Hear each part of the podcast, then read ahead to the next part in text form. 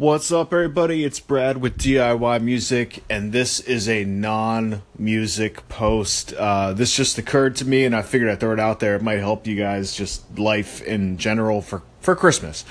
Nothing, nothing too serious here.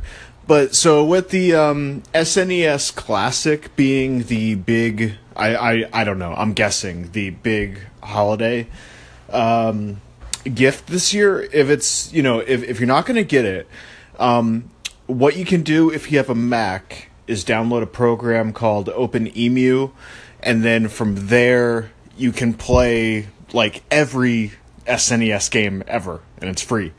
Then what I did recently was I, I'm I'm a video game nerd. Like I love this stuff.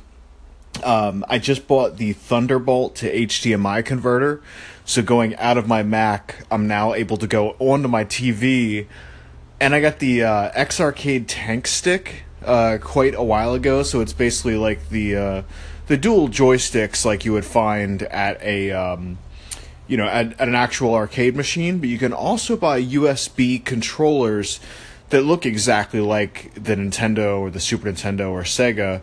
So if you're on a budget or you just can't find one or you don't feel like paying the inflated price, if you're on a Mac just download it's open emu and uh, there's a little bit of research to be done but you know if you got friends kids family and stuff and you want them to keep busy or, or whatever and uh, it's it's just a fantastic way you know you just get the controllers plug them in map them like there's a little bit of legwork but open emu is so much easier. So i just wanted to hit y'all with that.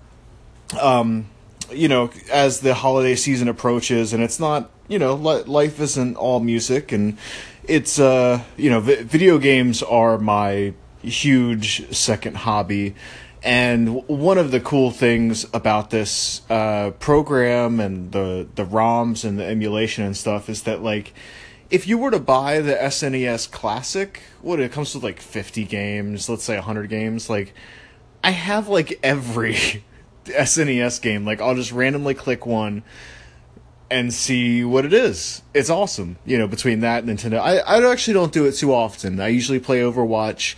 Um, but, uh, you know, if I have a friend over, I'll break it out. Get, you know, like Mortal Kombat. There's a Michael Jackson arcade game that's crazy.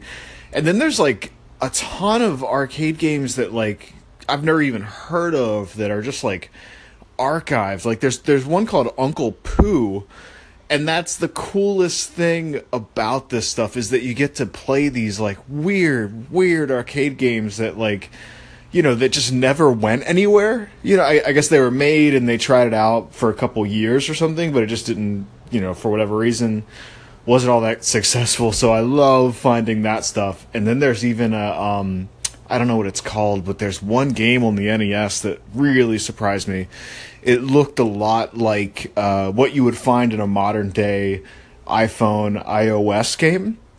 But this is for the NES, like, and it had 3D on it, so I almost bought 3D glasses because it was that cool. It was something jumper or something.